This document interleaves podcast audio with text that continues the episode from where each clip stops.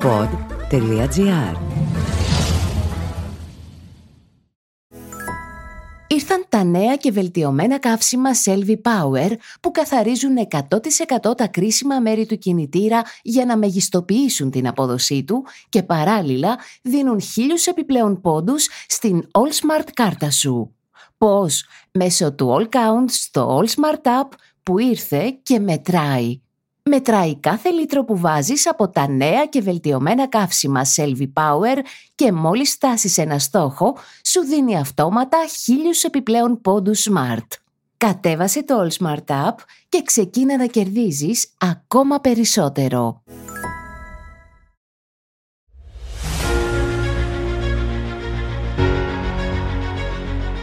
Στο δρόμο προς τις εκλογές ξεπηδούν ερωτήματα που καλό είναι να τα απαντούν οι επαΐοντες και όχι οι ιστρούκτορες των κομμάτων. Εκλογές 2023, podcast «Απορίες ενός ζαλισμένου ψηφοφόρου». Αυτή τη φορά, καλεσμένος είναι ο καθηγητής εκλογικής συμπεριφοράς του Πανεπιστημίου της Μακεδονίας, Γιάννης Κωνσταντινίδης. Γεια σας κύριε Κωνσταντινίδη. Γεια σας κύριε Θοδωράκη. Όταν λέμε κυβερνήσεις συνεργασίας, στο μυαλό μας έχουμε ελάχιστα παραδείγματα από την ελληνική πραγματικότητα, αλλά έχουμε πάρα πολλά παραδείγματα από το εξωτερικό. Θα ήθελα, αν μπορείτε, να μας παρουσιάσετε το χάρτη της Ευρώπης με βάση τις κυβερνήσεις αυτοδυναμίας και συνεργασίας. Πράγματι, στην Ελλάδα δεν έχουμε εμπειρία κυβερνήσεων συνεργασίας και θα έλεγα ότι και στην τρέχουσα επικαιρότητα ο όρος ε, χρησιμοποιείται λανθασμένα, ισοδυναμεί πολλές φορές με ένα δαίμονα. Στην πραγματικότητα, στην Ευρώπη σχηματίζονται πολύ συχνά κυβερνήσεις συνεργασίας. Σχεδόν πάντα θα έλεγα. Σήμερα κυβερνήσεις που δεν είναι συμμαχικές συναντά κανείς στο Ηνωμένο Βασίλειο, στη Γαλλία, με τις ιδιαιτερότητες της, του προεδρικού συστήματος. της προεδρικής δημοκρατίας, σωστά, και του κοινοβουλίου στο οποίο η κυβέρνηση δεν διαθέτει αυτή τη στιγμή σταθερή πλειοψηφία και στην Πορτογαλία. Να πούμε ότι ακόμη και σε αυτές τις χώρες και στις χώρες υπάρχει στο πρόσφατο παρελθόν ιστορικό κυβερνήσεων συνεργασίας. Τώρα, στην υπόλοιπη Ευρώπη η κυβερνήση συνεργασίας είναι ο κανόνας. Στη Σκανδιναβία ή στη Γερμανία, μονοκομματικές κυβερνήσεις έχουν υπάρξει για ελάχιστα χρόνια στην μεταπολεμική περίοδο, έτσι, τα τελευταία 70 χρόνια. Βέβαια, ένα σημαντικό ερώτημα είναι εάν στις κυβερνήσεις αυτές μετέχουν ή όχι τα κόμματα που έρχονται πρώτα. Η αλήθεια είναι ότι το πρώτο κόμμα περιλαμβάνεται συνήθως στις κυβερνήσεις συνεργασίας που σχηματίζονται. Όχι πάντα ωστόσο. Καλό παράδειγμα είναι η Σουηδία και οι εκλογές του 2022. Η σημερινή κυβέρνηση που σχηματίστηκε το Σεπτέμβριο του 2022 στηρίζεται από τα κόμματα που τερμάτισαν στη δεύτερη και στην τρίτη θέση. Το πρώτο κόμμα, το Σοσιαλδημοκρατικό Κόμμα, βρίσκεται σήμερα στην αντιπολίτευση. Μάλιστα, ο πρωθυπουργός της σημερινής κυβέρνησης είναι ο αρχηγός του, τρίτου, τρίτου κόμματος.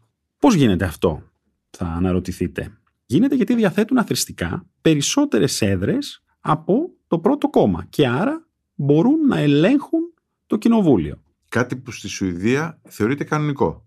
Θεωρείται κανονικό. Για να είμαστε ακριβείς, θα πούμε ότι δεν το ελέγχουν.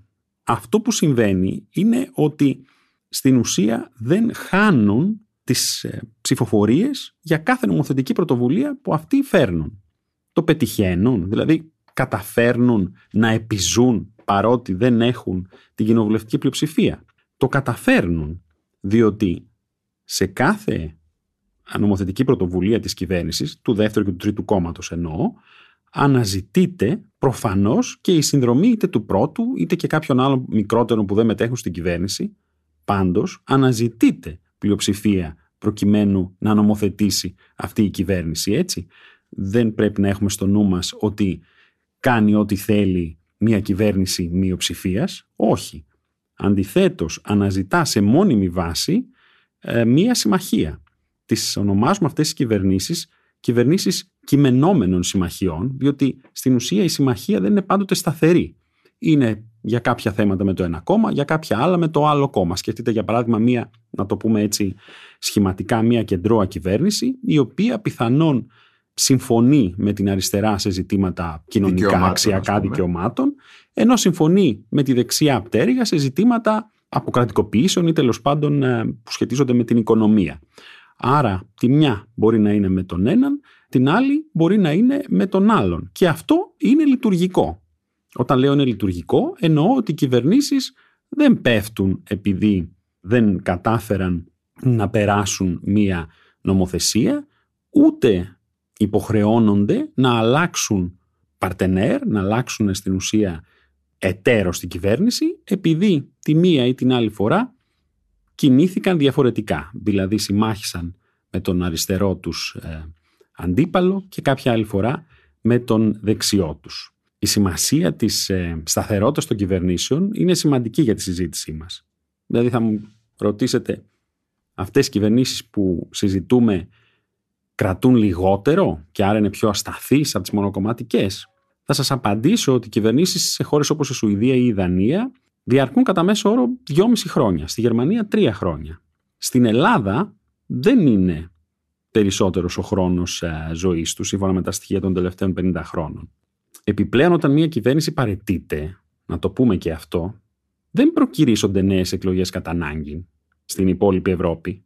Θέλω να πω ότι αν για κάποιο λόγο η σημερινή κυβέρνηση στη Σουηδία προκύψει, ας υποθέσουμε, μια διαφωνία μεταξύ των δύο κομμάτων και σταματήσει το ένα να στηρίζει το άλλο και η κυβέρνηση αναγκαστεί να παρετηθεί. Δεν θα γίνουν ξανά εκλογές. Θα αναζητηθεί μια καινούργια κοινοβουλευτική πλειοψηφία ή τέλος πάντων ένας συνδυασμός κομμάτων, ο οποίος θα αναλάβει τη διακυβέρνηση, προφανώς με αλλαγμένο πολιτικό προσανατολισμό, δεδομένου ότι θα μετέχουν τα ίδια κόμματα. Άρα θέλω να πω ότι μικρότερης διάρκειας ε, κυβερνήσεις δεν σημαίνουν κατά ανάγκη και αλλεπάλληλες εκλογές και άρα δεν συνεπάγονται κατά ανάγκη μία αστάθεια στην αγορά ή μία ε, επιβάρυνση οικονομική που σχετίζεται με τη διεξαγωγή νέων εκλογών; Ήρθαν τα νέα και βελτιωμένα καύσιμα Selvi Power που καθαρίζουν 100% τα κρίσιμα μέρη του κινητήρα για να μεγιστοποιήσουν την απόδοσή του και παράλληλα δίνουν χίλιους επιπλέον πόντους στην All Smart κάρτα σου. Πώς; Μέσω του All Count στο All Smart App που ήρθε και μετράει. Μετράει κάθε λίτρο που βάζεις από τα νέα και βελτιωμένα καύσιμα Selvi Power και μόλις φτάσεις ένα στόχο, σου δίνει αυτόματα χίλιους επιπλέον πόντους Smart. Κατέβασε το All Smart App και ξεκίνα να κερδίζεις ακόμα περισσότερο. Υπάρχουν όμως δύο ζητήματα που θα μπορούσε κανείς να τα θεωρήσει πολύ σημαντικά όταν μιλάμε για συνεργασίες. Το ένα είναι πόσο η απουσία στο μεσοδιάστημα μιας κυβέρνησης, από το να συγκροτηθεί μια κυβέρνηση, οδηγεί αυτές τις χώρες στην ακυβερνησία. Δηλαδή, στη Σουηδία, στο Βέλγιο, ένα παράδειγμα, για πάρα πολλούς μήνες δεν μπορούσε να συγκροτηθεί κυβέρνηση. Το κράτος λειτουργούσε. Υπάρχει αίσθηση στην Ελλάδα, επειδή έχουμε μια ουσιαστικά κομματική δημοκρατία, το κράτος να μην δουλεύει όταν δεν υπάρχει κυβέρνηση. Δεν είναι ένα ερώτημα, έχει και πολιτικές πτυχές, αλλά είναι μια ένσταση που μπορεί να έχει κάποιος για τις κυβερνήσεις συνεργασίας. Την καταλαβαίνω την ένσταση αυτή, έχετε δίκιο, διότι η σύνδεση της λειτουργίας του κράτους, της λειτουργίας των δημοσίων υπηρεσιών με την ε, εκλογή κυβέρνησης, άρα με τους πολιτικούς προϊσταμένους, ας το πούμε έτσι, των δημοσίων υπηρεσιών, είναι τόσο στενή που πράγματι δημιουργούνται στην Ελλάδα δυσλειτουργίες στο δημόσιο εξαιτίας της απουσίας μιας καθαρής πολιτικής αρχής. Θα συμφωνήσω σε αυτό. Θα έλεγα ωστόσο ότι η δυσκολία με τις κυβερνήσεις συνεργασίας στην Ελλάδα είναι μεγαλύτερη εξαιτίας της νοοτροπίας ή της παράδοσης των ε, σχέσεων μεταξύ των πολιτικών κομμάτων. Οι κυβερνήσεις συνεργασίας προϋποθέτουν ε, μία προθυμία για διαβούλευση, δημιουργική προσθήκη στην πρωτοβουλία του ενός από τον άλλον και όχι φυσικά μία διαρκή αντιπαλότητα επί παντός επιστητού. Εάν λοιπόν μία χώρα έχει πολιτικό προσωπικό που αντιμετωπίζει την εκλογική διαδικασία ως ένα παιχνίδι ανταγωνισμού, τότε είναι απίθανο να μπορέσουν οι πολιτικοί πρωταγωνιστές να έρθουν σε κάποιο τύπου ε, συνεννόηση μετά από την ε, εκλογική διαδικασία. Θα έλεγα ότι στις χώρες όπου οι συμμαχικές κυβερνήσεις είναι ο κανόνας, οι κοινωνίες είναι ανοιχτές στο να αντιμετωπίζουν την δημοκρατία ως ε, ένα παιχνίδι συνένεσης και σύνθεσης, όχι ως ένα παιχνίδι ανταγωνισμού. Και αυτό φαίνεται στις διαδικασίες που υπάρχουν σε αυτές τις χώρες πριν τη συγκρότηση μιας κυβέρνησης. Δηλαδή, τελευταίο παράδειγμα είναι ε, η Γερμανία, που για πολλές εβδομάδες προσπαθούσαν να δημιουργήσουν τη βίβλο της διακυβέρνησης πάνω στην οποία βασίστηκε η κυβερνητική καινούργια πλειοψηφία. Δηλαδή παραχώρησε, να το πω πολύ απλά, η σοσιαλδημοκρατία κάποια πράγματα στους πρασίνους, οι πράσινοι παραχώρησαν κάποια πράγματα στους σοσιαλδημοκράτες για να μπορέσει να υπάρξει μια κυβέρνηση. Δηλαδή αυτό που λέμε μια κυβέρνηση με βάση ένα βιβλίο διακυβέρνησης. Και ξέρετε αυτό το βιβλίο διακυβέρνησης όταν υπάρχει... Στη Γερμανία είναι πολύ αναλυτικό. Ακριβώς. Λειτουργεί ως συμβόλαιο. Δηλαδή τα α, συμβαλόμενα μέρη τα κόμματα δηλαδή που έχουν προσυμφωνήσει σε μια τέτοια πιθανότητα συνεργασίας μπορούν να αναφέρονται στο έγγραφο αυτό προκειμένου να τεκμηριώνουν την άποψη που έχουν όταν βρεθούν στην κυβέρνηση για τον δρόμο που πρέπει να ακολουθήσει η κυβέρνηση. Άρα δεν μπορούν να αποκλίνουν από τα συμφωνηθέντα, ούτε να ισχυρίζονται ευνηδίως ότι δεν συμφωνούν και άρα αποχωρούν από την κυβέρνηση ή να εκβιάζουν πιθανόν το άλλο κόμμα προκειμένου να ακολουθήσει ένα διαφορετικό δρόμο κτλ. Αν έχουν συμφωνήσει, αν έχουν δουλέψει πρώτα απ' όλα μαζί και έχουν συμφωνήσει σε κοινά κείμενα, στη συνέχεια δεν υπάρχει κανένας λόγος να πιστέψουμε ότι η κυβέρνηση αυτή θα πέσει, θα είναι ασταθής. Άρα πράγματι το σημαντικό είναι να υπάρχει διάθεση συνεργασίας και θα έλεγα να έχει εμπεδοθεί και προεκλογικά και αν έχει εμπεδοθεί προεκλογικά θα έχει γίνει γνωστή, ξέρετε, και στους πολίτες. Υπό την έννοια αυτή θα γνωρίζουν ποιον ψηφίζουν και αυτός τον οποίο ψηφίζουν αν θα πάει με τον Α ή με το Β. Θα έχουν δηλαδή τη δυνατότητα να λάβουν μέρος στη διαδικασία σχηματισμού της κυβέρνησης συνεργασίας. Δεν θα γίνεται αυτή πίσω από κλειστές πόρτες μόνο μεταξύ των αρχηγών των κομμάτων.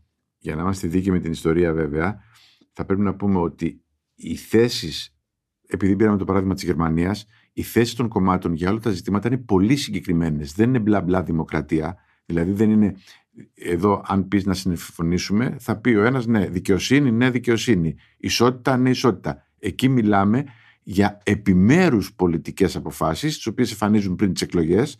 Επιμέρους, όταν λέω επιμέρους, διηλίζουν πραγματικά τα προβλήματα και τοποθετούνται, οπότε είναι φανερό σε ποια σημεία υπάρχει συμφωνία και σε ποια σημεία δεν υπάρχει. Σωστά. Γι' αυτό και υπάρχουν εκτενείς μεγάλης διάρκειας συζητήσεις μεταξύ προσώπων από τη μία και την άλλη πλευρά, όχι πάντοτε στο επίπεδο της ηγεσίας, ώστε να καταγραφούν με λεπτομέρεια τα σημεία σύγκλησης. Δεν αρκεί με άλλα λόγια μία αναφορά στην κατεύθυνση, αν θα είναι αριστερή, αν θα είναι δεξιά, αν θα είναι προοδευτική, αν θα είναι συντηρητική, ούτε μία αναφορά στον αντίπαλο, σε αυτόν δηλαδή που δεν θα μετέχει ή δεν θέλουμε να μετέχει στη συνεργασία. Αυτή είναι η έννοια της προγραμματικής σύγκλησης αν θέλετε, δηλαδή η καταγραφή ένα προς ένα των σημείων στα οποία συμφωνούμε και στα οποία δεσμευόμαστε ότι θα δουλέψουμε εάν γίνουμε κυβέρνηση.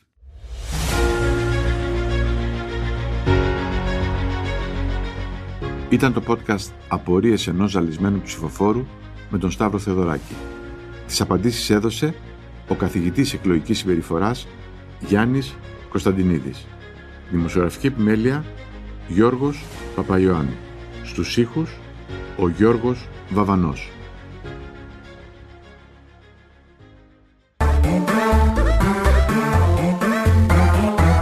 Pod.gr. Το καλό να ακούγεται.